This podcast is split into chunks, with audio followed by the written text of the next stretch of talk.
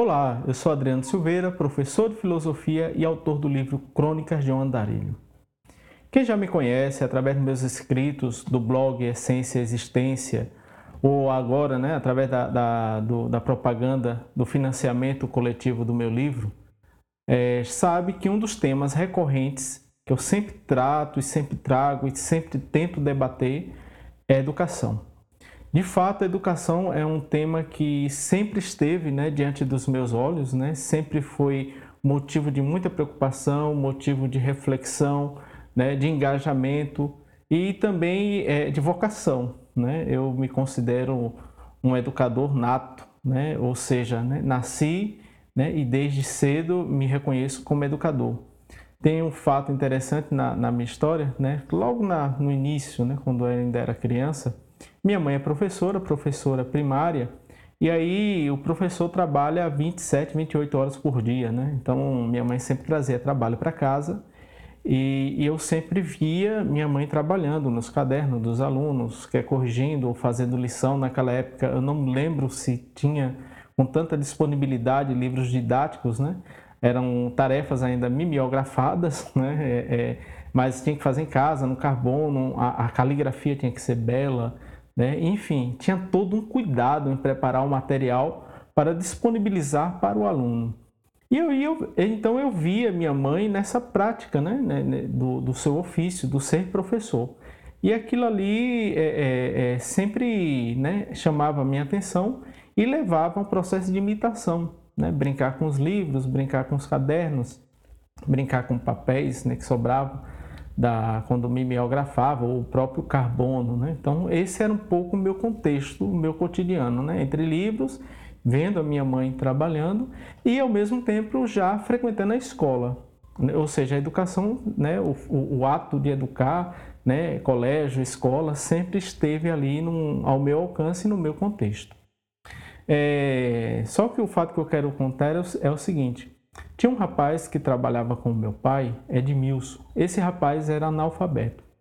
Eu tinha por volta de uns 9 a 10 anos de idade, foi quando eu conheci, né, é, é, soube desse fato, para minha alegria, porque assim, até enfim, enfim eu teria um aluno, alguém com quem eu pudesse praticar o, o, o ato de ser professor, de educar.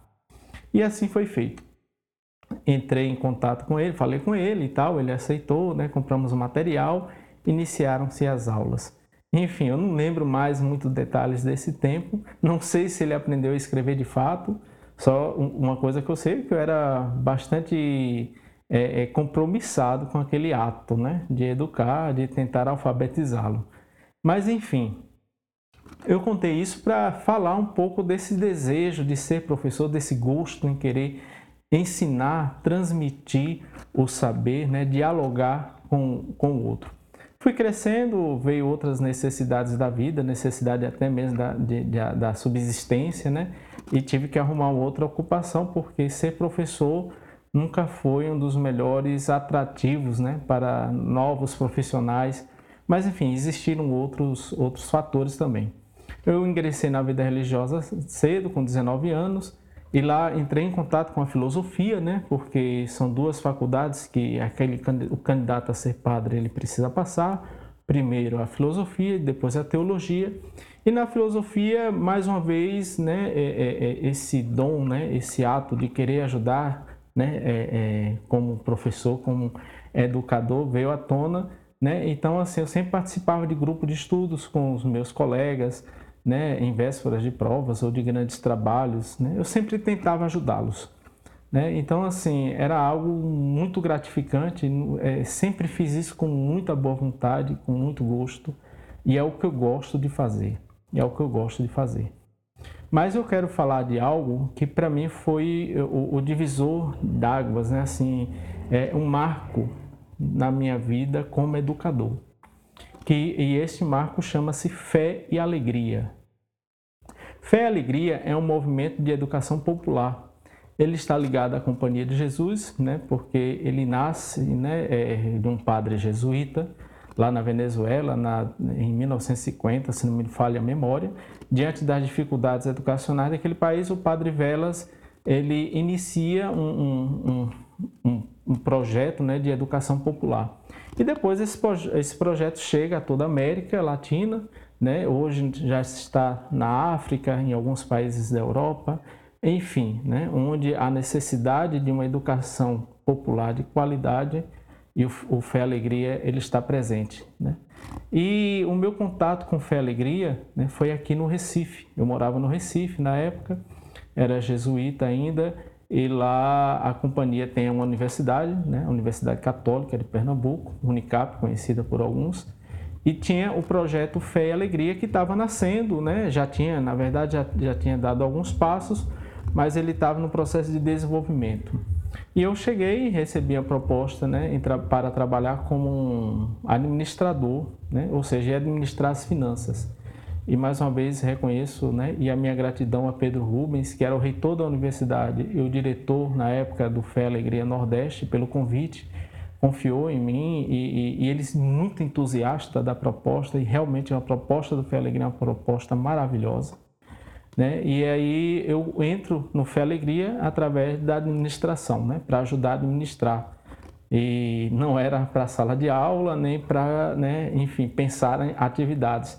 Só que isso veio com o tempo, né? E muito rápido veio, porque é, todos os que convivem comigo sabem, né, desse meu tino, né, vou chamar assim, de educador, né? Eu me preocupo e de fato levo sempre o debate da educação e aí eu fui ganhando, né, é, é, é espaço dentro do Fé Alegria, né? É, fui trabalhando, montando projetos, né, de, de formação humana para os estagiários, para os funcionários, também depois para os alunos. Né? É, fui pensando né, em novas formas de fazer pedagógico né? e nós tínhamos uma equipe muito boa de pedagogas, de psicólogas, né, de assistente social. Então, enfim, era uma equipe maravilhosa né? e, e pessoas engajadas na pesquisa, né, preocupadas com fazer e, e, e com a avaliação do seu fazer pedagógico. Aqui eu trago né, a memória da professora Graziella Brito, né, uma, uma grande pedagoga, um, uma grande mulher, uma, uma, pessoa assim maravilhosa, de uma dedicação sem igual né, ao seu fazer pedagógico, ao seu ato de ensinar, de ser professora, de ser mestre. E com ela também aprendi muito, muito, muito mesmo. Não só eu, como todos aqueles que passaram pelo Fé Alegria. E o Fé Alegria era diferente de todas as outras instituições de ensino que nós conhecíamos. Porque o Fé Alegria, né, isso era para ser a, a, a, regra, né?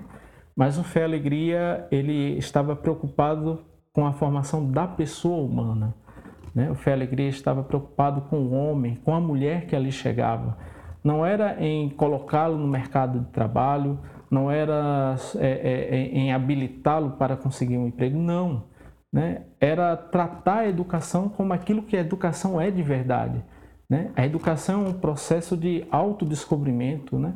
é levar a pessoa a encontrar-se consigo mesmo, né? é levar a pessoa a dar passos né, na direção do outro, abrir-se para o mundo, abrir-se para o novo, a encantar-se com a realidade.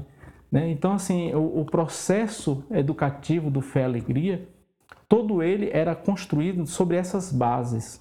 Né? Então, isso era uma, uma, coisa assim muito diferente do que aquilo que nós vimos na sociedade então, e hoje mais ainda, né? que era as escolas lutando para colocar os seus alunos né? no, é, é, entre as maiores notas do Enem, entre as maiores né, números de aprovações em vestibulares difíceis, mas enfim, não se preocupa muito com, com o homem, com a mulher, com o sujeito que está ali. Né? Então, assim, ele vira mais um meio de promoção daquela escola, daquela instituição, do que é, é, é ele sendo, né, de fato, o, vou chamar objeto, mas enfim, não, não vou chamar objeto, não. A, o, aquilo que deveria ser o centro, né, ser a vida da escola, a pessoa. Né? Então, o Fé e Alegria, nós conseguimos, conseguimos muitos resultados positivos desse tipo, né? É aprovação em vestibulares, é, é, é, colocação no mercado de trabalho, sim, tudo isso existia, mas não era a nossa finalidade. A nossa finalidade era trabalhar o homem. Né? E nós tínhamos um público que vinha de uma situação de vulnerabilidade social muito grande. Né? Porque, por ser o Fé e Alegria uma fundação, um movimento de educação popular, né, e que, que muitas das suas verbas vinham da filantropia, nós tínhamos que atender uma certa parte da população, a parcela, né? E, e o governo nos dizia qual era essa parcela. Né? Precisava atender certos critérios. Então, eram pessoas que vinham de, de, de realidades paupérrimas, né? algumas até né? É, é, quase ali a miséria, realidades muito difíceis. Então, assim, com esse material humano, né, não, não, bastava você querer dar aulas de matemática, de língua portuguesa, de história, de filosofia, não. Nós tínhamos que trabalhar primeiro o, humano, né? nós tínhamos que, que, que, descobrir quais eram as feridas daquela pessoa, né? como nós poderíamos né, é, é, aumentar, ajudar a aumentar a sua autoestima. Eu lembro que Pedro Rubens sempre dizia assim: é muito bom que o Fé Alegria esteja dentro da universidade, porque para muitos desses jovens era impossível, há, há, alguns anos atrás, entrar na Universidade Católica. Né? Então, assim, até esse, né, até esse pensamento, né, vejam, né, é algo assim profundo, porque era um limite. Né? Aqueles jovens passavam ali pela Conda Boa Vista, enfim, mas nunca vislumbravam poder entrar numa universidade católica né, alguns anos atrás. Então, o Fé Alegria estava ali, o Fé Alegria realizava um belíssimo trabalho, ainda realiza, né? mas voltado numa educação integral do homem, integral do homem. E isso foi o que eu aprendi com meus colegas do Fé Alegria, isso foi o que eu aprendi né, com, com todos os, o, o, aqueles, aquelas pessoas que faziam, os profissionais que faziam parte do Fé Alegria Brasil, do Fé Alegria da América Latina, né, em respeitar né, a humanidade, respeitar o outro né, e cuidar do homem. Isso é educar. Isso é educar. Né? E, e, isso era assim, o Fé Alegria, depois, né, alguns colegas que fizeram parte desse processo podem comentar isso, né? e porque eu escuto muito isso de vocês, né, que fizeram parte desse programa, né, desse projeto. Na minha época, fala, nossa, Adriano, foi um, um tempo muito bom, né? Eu tenho saudades, eu aprendi muito com vocês, porque o fé alegria a partir desse princípio do, do acolhimento, coisas assim, pequenas, sabe?